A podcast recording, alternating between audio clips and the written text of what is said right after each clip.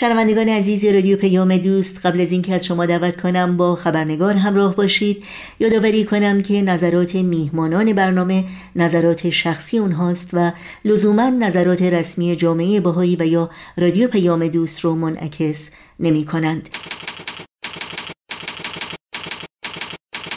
خبرنگار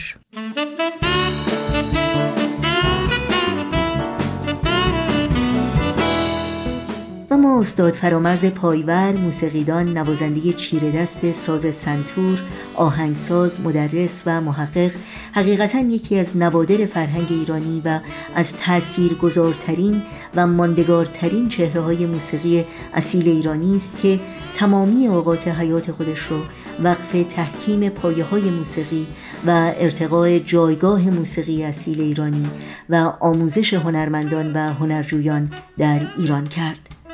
در چهاردهمین سالگرد درگذشت استاد فرامرز پایور نگاهی داریم به زندگی پربار و خدمات ارزشمند او به فرهنگ و موسیقی اصیل ایرانی.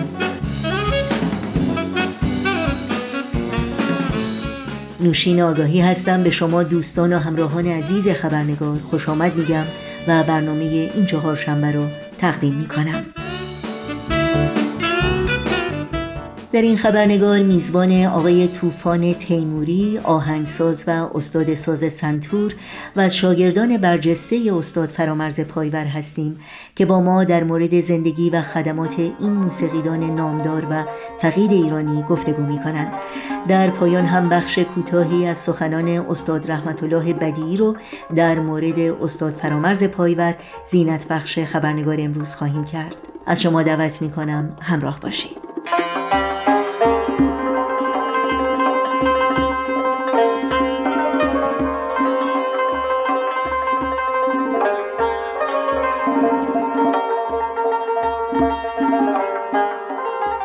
آقای طوفان تیموری درود بر شما. به برنامه خبرنگار بسیار خوش آمدین و خوشحالم که فرصتی دست داد که گفتگویی رو با شما داشته باشیم. درود بر شما و همچنین درود در شنوندگان محترم رادیو پیام دوست.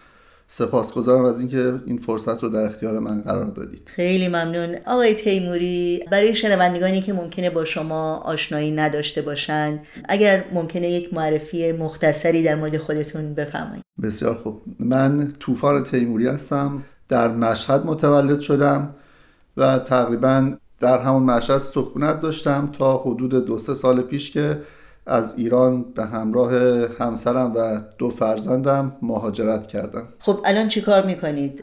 از پیشینه حرفه برامون بگید. خواهش می‌کنم. بالا من تقریبا حدود 13 14 سالم بود که شروع کردم به آموزش دیدن دوره های مقدماتی موسیقی. البته اون زمان خب در ایران شرایط به این شکل نبود که آموزشگاه های موسیقی باشن کلاس های موسیقی به وفور باشن.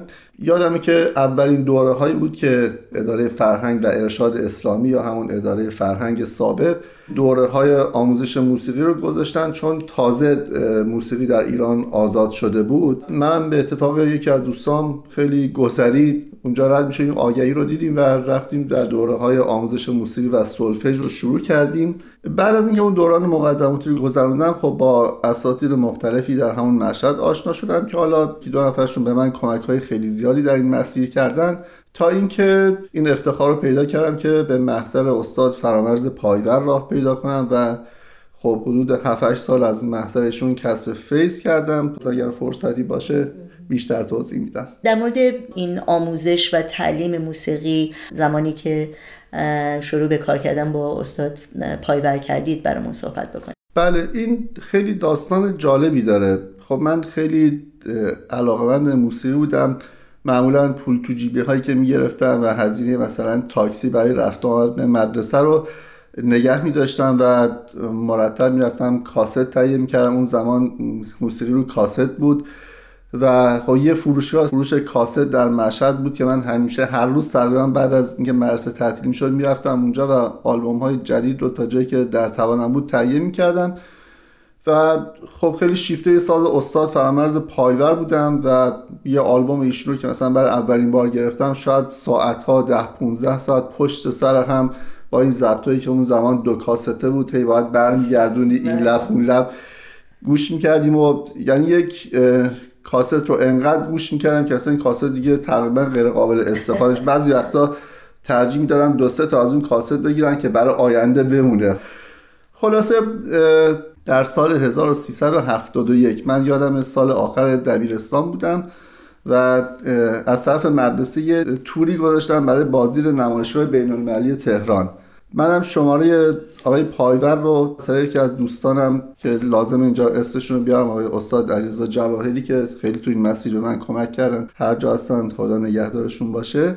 شماره ایشون رو گیر آوردم و رفتم با این اکیپ برای دیدن نمایشگاه بین المللی و همون روز اول از این اکیپ جدا شدم و رفتم از یه دونه از این کیوسکای تلفن همگانی گیر آوردم با ترس و لرز دست و پام میلرزید که می‌خوام با پایور تماس بگیرم.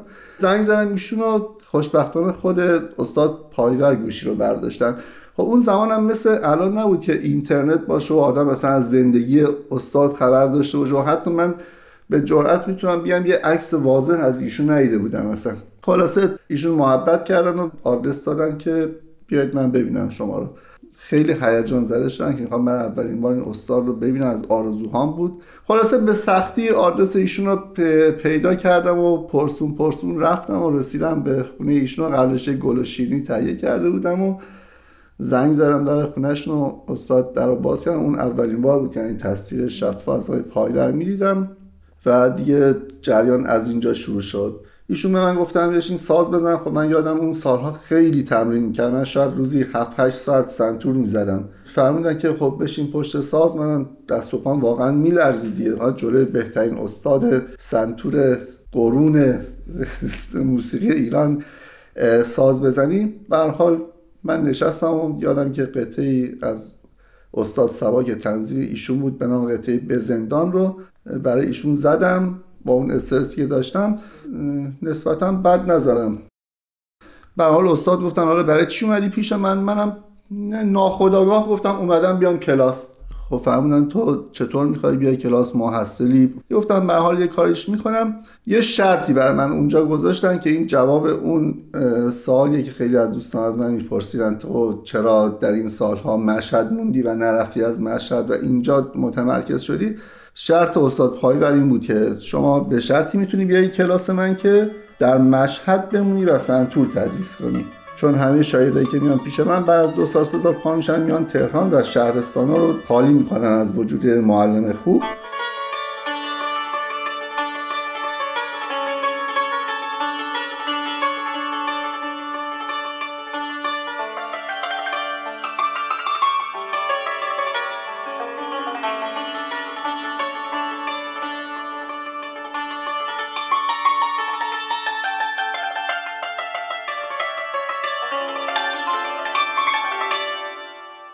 باز برگردیم به وقتی که شروع کردیم به طور جدی شاید به, به موسیقی فکر بکنید و قدم بردارید. در اون مراحل مشوق شما کی بود و خانواده چطور چه تأثیری روی شما داشتن اطرافیانتون و چه چالش هایی در این راه داشتید؟ چون می‌دونم که همونطور که شما اشاره کردین خیلی آسون نبوده. ارزم موضوع که بله متاسفانه حالا فرهنگ خانواده ها طوری بود که به حال بچه ها باید می‌رفتن درس میخوندن البته برای ما خب امکانات تحصیل به دلیل باورهای مذهبی که داشتیم و خب من معتقد به دیانت بهایی هستم و می‌دونی که بعد از انقلاب تحصیل برای پیروان دیانت بهایی در ایران ممنوع شده و دانشگاه ها نمی‌دادن. ولی خب خانواده ها علاقه این بودن که بچه ها برن در مسیر رشته های مهندسی پزشکی و این چیزها. البته من اینجا ممنون خانوادم هستم پدر مادرم که خب خیلی روی این قضیه سختگیری نکردن و البته که به حال من که با نگرانی تمرین می‌کردم. اونا هم دوست داشتن که من خیلی تمام زندگی موسیقی نباشه ولی به حال مانع من تو این مسیر نشدن.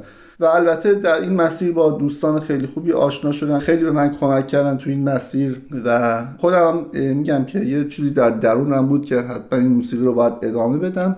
و به طور اتفاقی تو این مسیر افتادم دیگه. میگه که تو پای به راه در نو هیچ مپرس خود راه بگویدت که چون باید رفت. تا اینکه بعد از اینکه وارد کلاس استاد پایور شدم و تمرینات خیلی سنگینی انجام می‌دادم و دیگه شروع کرده بودم تدریس در مشهد خب از اونجایی که تعلیم و تربیت بر حال در آین بهایی خیلی مسئله مهمی هستش و خیلی مسئله جدی هستش خب جامعه بهایی هم روی این مسئله خیلی تلاش و جدیت به خرج داد. به حال امکاناتی برای دانشجویان بهایی ترتیب دادن مثل مثلا دانشگاه ای در ایران که بتونن حالا موثرین بهایی وارد رشته تحصیلات عالیه بشن. بعد از چند سالی که من در محضر استاد پایور بودم خب رشته موسیقی در دانشگاه ای افتتاح شد و من به اتفاق چند تا از دوستانم که همه واقعا از سرمایه های موسیقی جامعه بهایی واقعا حتی ایران بودن. این افتخار داشتیم که به عنوان اولین دوره شروع کنیم رشته موسیقی رو در دانشگاه بیای اچی حالا اونجا خیلی تاثیرات خوبی روی من داشت و بعد از اونم که به حال خود من به اتفاق دوستان که در دوره اول بودیم شروع کردیم در همون مسیر تدریس کردن برای این رشته و ادامه مسیر خب همطور که می‌دونید امسال چهاردهمین سالی است که استاد پایور درگذشتند و یه دلیلی که با شما صحبت می‌کنیم امروز این که یاد ایشون بکنیم و یاد خدماتشون. یک معرفی کوچک البته می‌دونم اطلاعات در مورد ایشون زیاد هست اما با کلام شما در مورد ایشون رو برمون صحبت بکنید در مورد شخصیتشون در مورد نوع استادی که بودن چه نگاهی به هنرجویان داشتند و در مورد سبکشون و در حقیقت خدماتی که به موسیقی ایران کردن موسیقی اصیل ایران. والا صحبت در این زمینه خیلی سخته چون من هرچی بگم امروز تقریبا می‌تونم یه قطری از اون دریایی که آقای پایور هستن نمیشه. خیلی مختصر ارز کنم پیشون سال 1311 متولد میشن که میشه 1933 میلادی و تحصیلات متوسطه رو در همون تهران سپری کردن. کارمند اداره دارایی میشن. بعد از اون یه بورس به ایشون می‌خوره برای تحصیلات میرن انگلستان. یه سال اونجا دانشگاه کمبریج میرن. در 17 سالگی موسیقی رو نزد استاد ابوالحسن صبا شروع می‌کنن و مدت هفت سال به طور مداوم کلیه ردیف های موسیقی ایران رو نزد ایشون یاد می‌گیرن با تکنیک های جدید سنتور نوازی تلفیق می‌کنن و کار به جایی می‌رسه که بعد از 6 7 سال استاد صبا از جناب پایور می‌خوان که با ایشون برنامه رو در رادیو ضبط کنن که همون آلبوم گفتگو است که با ویولون استاد زدن. ایشون می‌تونم بگم که پلی هستن بین موسیقی قدیم ایران یعنی قبل از استاد صبا و موزیسین هایی که در دوران حالا مدرنتر موسیقی ایران اومدن. تقریبا می‌تونم بگم چل سال ایشون در موسیقی ایران در بالاترین سطح موسیقی فعالیت کردن. از لحاظ بحث آموزشی می‌تونم بگم که ایشون شاید آکادمیک ترین استاد موسیقی ایران هستن. این البته نه اینکه من چون شاگردشونم تمام موزیسین های ایران اذعان دارن کاری رو که برای سنتور انجام دادن در حقیقت ایجاد یک مکتب و یک مدرسه سنتور هست. یعنی ایشون مطالب آموزش رو طوری تدوین کردن که یک هنرجو از ابتدا از گرفتن مزراب وارد میشه و در دوره عالی از مکتب ایشون خارج میشه. راجع شخصیت ایشون بگم خب شخصیت منحصر به فردی داشتن بسیار منظم. بسیار در کارشون جدی اما در عین حال با شاگرداشون رفیق بودن. یه نمونه از نظم ایشون رو خدمتتون ارز کنم شاید کلیت مسئله واضح بشه. یه روز تلفن ما زنگ خورد و مامانم من گفتش که استاد پایور هستن. خدا استاد پایور با من چیکار دارن؟ یعنی چی شده؟ چه اتفاقی افتاده؟ یه زنگ زدن به من یه استادی در این جایگاه. ایشون فرمودن که شما روز جمعه قرار بوده ساعت ده بیای کلاس ساعت یازده بیای کلاس. می‌خوام بهتون بگم انقدر زمان بندی برای ایشون مهم بود که من که یه شاگردی بودم که هیچ بودم مثلا در کلاس های ایشون در اون اوائل به من زنگ زدن که شما یه ساعت دیرتر بیا کلاس که من معطل نشم. این نظم و انضباط و سختگیری در سیستم آموزشی ایشون هم به همین شکل بود. استاد پایور شاید بی اغراق فعال ترین موزیسین تاریخ ایران تا کنون هستند و البته در یه سخنرانی که از خودشون هستش اینه که تمام زندگیشون رو سنتور می‌زدن. یعنی حتی در اداره دارایی هم که کار می‌کردن مثل یه فرصتی برایشون فراهم کرده بود و اون مدیر اداره که ایشون فقط بیان ساعت بزنن برن سنتور بزنن دوباره بیان. ایشون اولا که چهل سال دو تا ارکستر رو رهبری می‌کردن ارکستر اداره فرهنگ و ارکستر اساتید موسیقی ملی ایران. و چهل سال در بهترین سطح موسیقی در تمام دنیا موسیقی ارائه دادن و این آدم ها رو کنار هم نگه داشتن که متاسفانه تقریبا تمام افرادی که در گروه اساتید موسیقی با ایشون همکاری می‌کردن در قید حیات نیستن. بجز استاد رحمت الله بدیعی که واقعا شاید چهل سال در کنار استاد پایور استاد بدیعی فعالیت می‌کردن.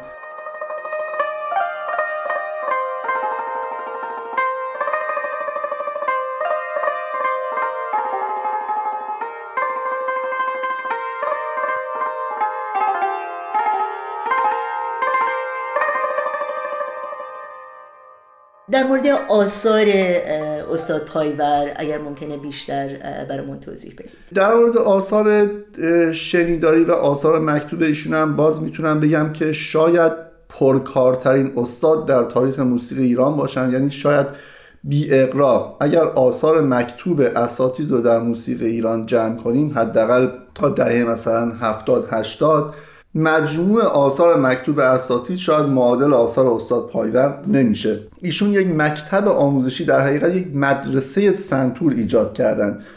یه رپورتواری دارن که هنرجو از صفر وارد میشه و در دوره عالی تموم میشه. کتاب هایی رو که نشتن مثل کتاب دستور سنتور که در سال 1340 شمسی تدوین شد. اون اولین کتاب آموزشی است که در زمینه موسیقی به صورت آکادمیک نوشته شده. و از ابتدا شروع می‌کنه پله پله. در زمانی که هیچ متد آموزشی برای هیچ سازی نوشته نشده بود. بعد از اون ایشون کتاب های دوره های متوسطه و پیشرفتر نوشتن مثل مثلا کتاب سیغته چهارمزار مجموعه رنگ و پیش درآمد قطعات موسیقی مجلسی ردیف استاد سوار نوشتن ردیف دوره عالی چپکوک رو نوشتن. بسیار از لحاظ آثار مکتوب پرکار و آثار شنیداری هم آلبوم های متعدد. شاید بالغ بر سی یا چهل تا آلبوم ایشون دارن که بهترین نوع موسیقی رو با نگاه آوانگارد در حقیقت می‌تونم بگم در اون زمانی آثاری رو که ایشون در سال 1340 نوشتن اصلا مشابه این در قبل در موسیقی ایران نبوده و شاید هنوز که هنوز به عنوان بهترین نمونه ها برای آنالیز می‌تونه در موسیقی مدرن ایرانی شناخته بشه. خیلی عالی به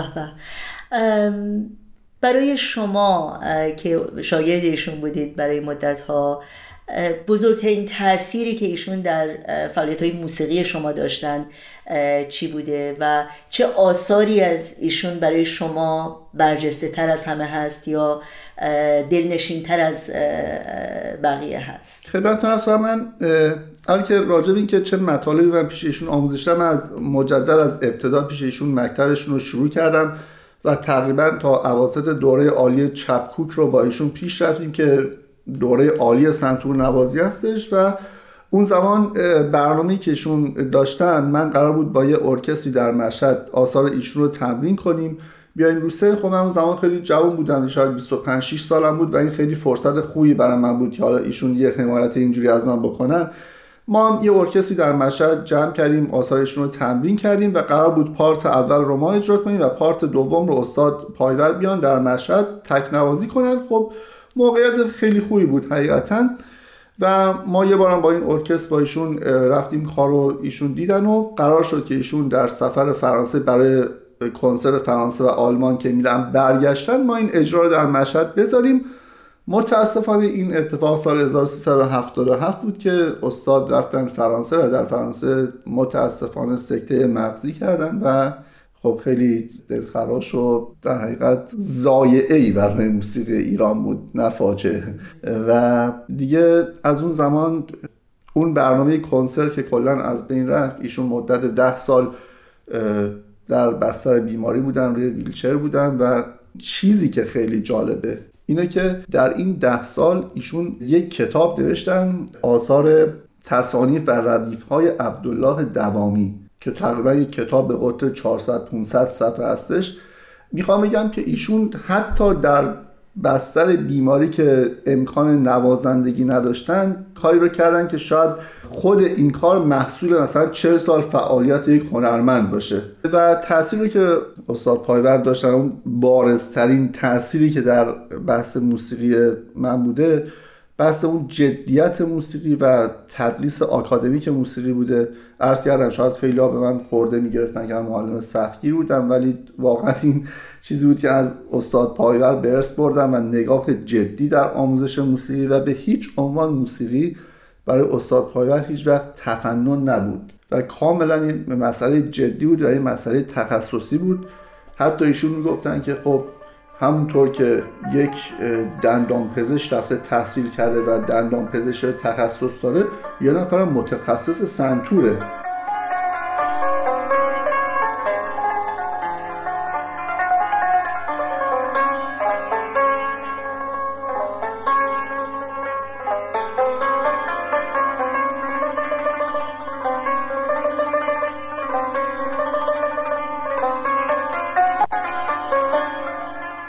حالا برگردیم به فعالیت های خیلی خوب خود شما فعالیت های هنریتون. بیشتر برامون توضیح بدید. می‌دونم که هم در زمینه ساخت موسیقی هم اجراهای آثار استاد پایور و همینطور اجراهای هنری که در محافل و در حقیقت مجامع هنری در گوش و کنار جهان داشتید کمی بیشتر برامون توضیح بدید. والا بعد از اینکه کلاس استاد پایور می‌رفتم و حالا در مشهد بودم و دوران تحصیلات متوسطم تمام شد و شروع کردم به صورت جدی تدریس رو به صورت آکادمیک شروع کردم.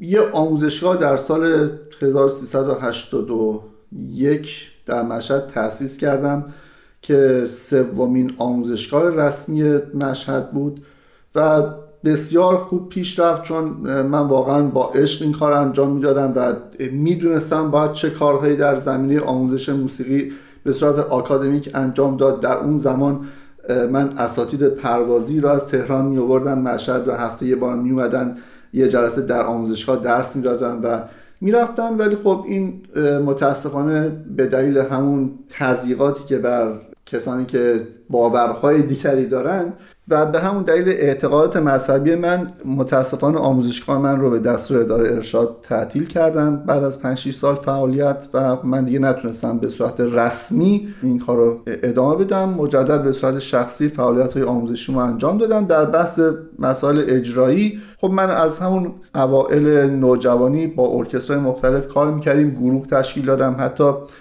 یادم در سال 1378 بود. یه ارکستری به نام الست تشکیل دادم که ده تا از دوستامو از شهرهای مختلف دعوت کردم. به حال این کار با مشکلات خودش من انجام دادم اون اجرا در مشهد برگزار کردم. اجرای مختلفی با گروه های دیگه فستیوال های مختلفی رفتم مثل مثلا فستیوال مقام در باکو. چند تا اجرا در کشورهای مختلف اروپایی اسپانیا آلمان. فرانسه لوکزامبورگ اجرا کردم. می‌دونم که یک آلبوم جدیدی شما دارید از آثار استاد پایور به خاطر سالگرد درگذشته شما. بله بله. این آلبوم آلبوم سنوازی هست تار سنتور تنبک که روش دو سه سالی واقعا کار کردیم که اسم این آلبوم پایورانه هست. در قالب دو تا آلبوم پایورانه یک و پایورانه دو که حدود 27 تا از آثاری که استاد پایور شاید کمتر اجرا کردن یا به صورت دو نوازی سه نوازی اجرا نشده رو با این ویژگی که ساسا همزمان اجرا کردن. استاد فرهاد رجبی راد از نوازنده های بسیار خوب تار هستند که ایشون سالها شایر استاد هوشنگ ظریف بودن و به این دلیل من با ایشون خیلی مچ هستم که صاحب یک مکتب هستن. استاد پای و استاد ظریف چهل سال استاد ظریف استاد رحمت الله بدی در ارکسترهای پایور ساز زدن. و خب من یکی از موارد خوشحالی من که با آقای رجبی آشنا شدم که ایشون هم در این مکتب سالها ساز زده بودن این آلبوم رو با هم زدیم و نوازنده تنبک آقای مجید خاکساران هستند این آلبوم برای همین روزا فکر کنم دیگه رونمایی میشه. خیلی ممنون و اگر شنوندگان ما بخوان این آلبوم رو خریداری بکنن. بله بله می‌تونن از تمام پلتفرم های جهانی مثل Spotify و اینا این ترک ها رو تهیه بکنن. ممنونم از شما آقای توفان تیموری از وقتتون از اینکه این گفتگوی خیلی خوب رو با ما داشتیم. خوشحالم که واقعا یادی کردیم از استاد فرامرز پایور و گرامی داشته واقعا خدمات بسیار ارزنده ایشون و میراث غنی که برای فرهنگ ایران برای موسیقی ایران به جای گذاشتن. ممنون از شما و متشکرم که این فرصت خیلی خوب رو در اختیار من قرار دادید. موفق و معید باشید. و همطور که وعده کردیم برای حسن ختام این خبرنگار بخش کوتاهی از گفتگوی استاد رحمت الله بدی با دخترشون خانم پریسا بدی رو در مورد استاد فرامرز پایور تقدیم می‌کنیم. با این یادآوری که نسخه کامل این گفتگو رو می‌تونید در کانال پردیس میوزیک در یوتیوب گوش کنید.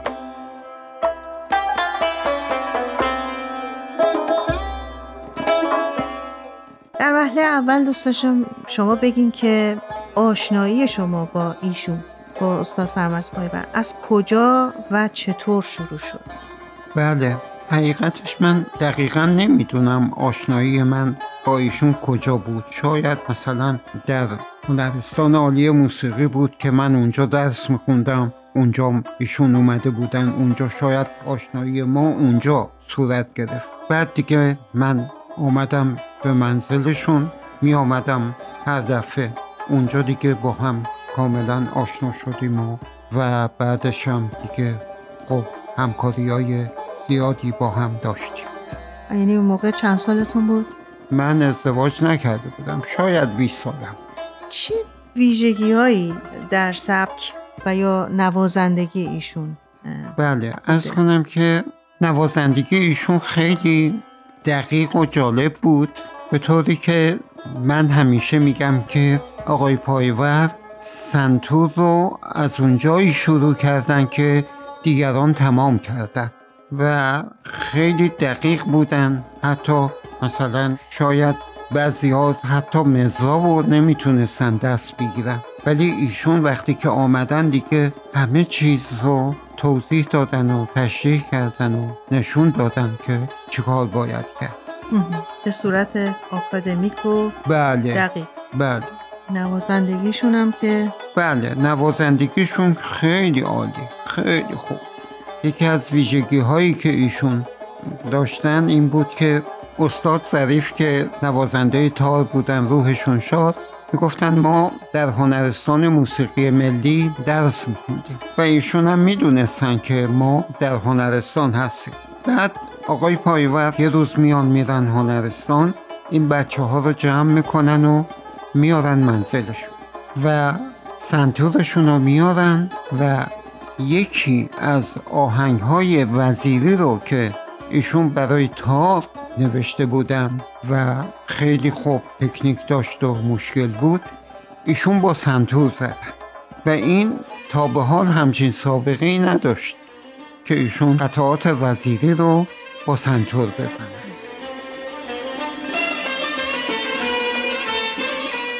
البته در هنرهای زیبای اون موقع که وزارت فرهنگ و هنر شد یه ارکستر هفتش نفره تشکیل دادن و ما در واقع من جزو این ارکستر بودم.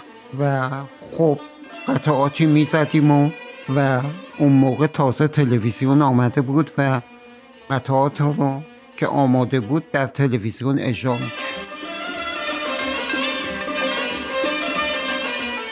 والا خاطره که زیاده فقط یکی از این خاطرات برای من خیلی جالب بود که ما وقتی می‌رفتیم مسافرت خب علاوه بر اینکه سرپرست ارکست بودن در حقیقت سرپرست ما هم بودن.